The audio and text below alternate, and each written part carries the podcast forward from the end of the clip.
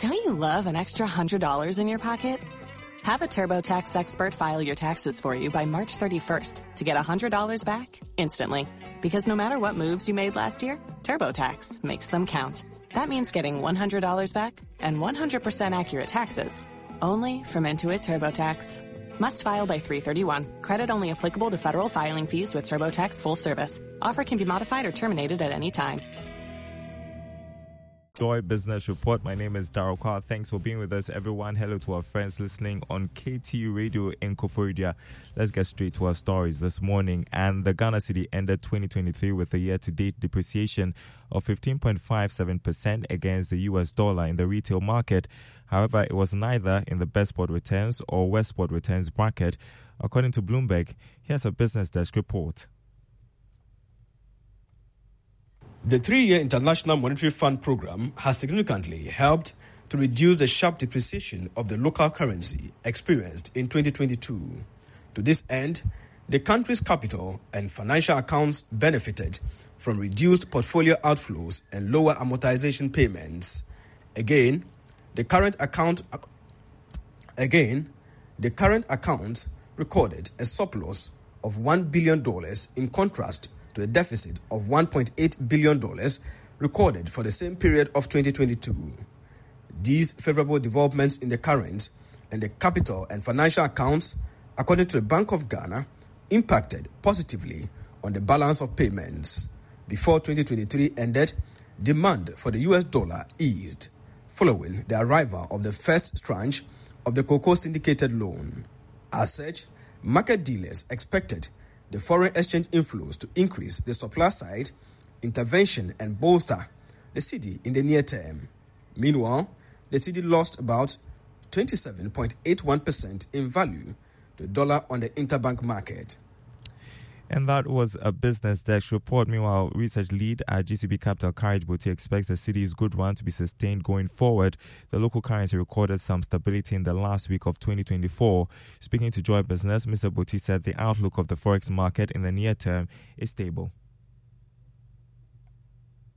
Uh, as we speak, with news of the cocoa loan sign, could see that the market is responding accordingly. We've seen rates on the retail market now doing about twelve point one, twelve point one five thereabout, and, and are inching down from twelve point three uh, prior to the announcement that Cocoa Board has signed a loan. So I guess it's filtering through the market well. Those levels are relatively stable, and compared to where we ended last year uh, and all of that, it is not much depreciation on the retail market side of things, really. So not bad after all. Um, it's been a good year for the city, at least. Um, given the weak fundamentals we had and the, the, the worst fears we all had at the start of the year. All right, away for, that was uh, Courage Bouti, who is research lead at G C B Capital. Away from the city, and the new World Bank country director, Doctor Robert O'Brien, is expected to assume office today. The economist is taking over from Pierre Laporte, who finally left town last week. But what might be the immediate priority of Doctor O'Brien? Here's George Raffae with more. Based on our engagement with officials in Washington, D C, U S A, one of his immediate priorities as the new World Bank country director is to see how the three hundred million dollars budget support can be advanced to Ghana on time. Now, that will be dependent on Ghana reaching a deal with its bilateral creditors this week on the proposed terms to restructure their debts. This will pave the way for the I M F board to meet on Ghana on January eleventh, two thousand twenty-four and approve the six hundred million dollars to Ghana. Another issue that will be on Doctor O'Brien's table will be how some project funds that have been set aside for Ghana is indeed utilized on time. This is because the World Bank has indicated that it will assign these funds back to Washington, D C, U S A if the necessary drawdowns are not done by June two thousand twenty-four. Doctor O'Brien is taking over at the time that Ghana is said to have received record one point six billion dollars over the past four years, and he's going to work on advancing more support to the country. He's also expected to press ahead with programs aimed at reducing poverty in the country. That was George Raffe's report. Now, a senior finance lecturer at the University of Cape Coast, uh, Sarah Mkawo, says Ghana is likely to receive the second tranche International Monetary Fund bailout package latest by March this year. According to him, the delay in reaching an agreement with China will push the disbursement of the funds further to March. He explains the government must expedite efforts to reach an agreement with China. So last year, when we could not get the deal in uh, November, and then December, it couldn't happen. I predicted that we would have the deal going through if we do what the I M F is expecting us to do by the close of the first quarter of this year. If we are expecting that it will happen in January, I'm sorry, looking at what has happened over the period, we should be prudent when we are trying to forecast. Latest at the end of the quarter, that will be in March, we should expect this money. If wow. it comes earlier, it's good news for us. Government needs to le- really look at the proposal that they have made to them that will be favorable to them for, for them also to accept the deal at the end of the period. Seyram Mkawu is senior finance lecturer at the University of Cape Coast. Turning to a break now, and the General Agricultural Workers' Union is mounting pressure on government to implement phase two of the Planting for Food and Jobs program to improve food security in the country.